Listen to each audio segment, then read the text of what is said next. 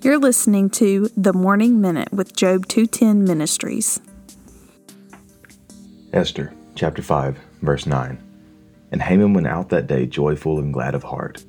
But when Haman saw Mordecai in the king's gate, that he neither rose nor trembled before him, he was filled with wrath against Mordecai.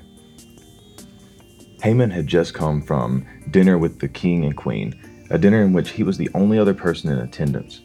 And he was filled with joy because of this, because he had this sense of self worth that nobody else was invited, only me. Uh, little did he know what Esther had planned for him. And Esther had just invited Haman and the king back to another dinner the following day.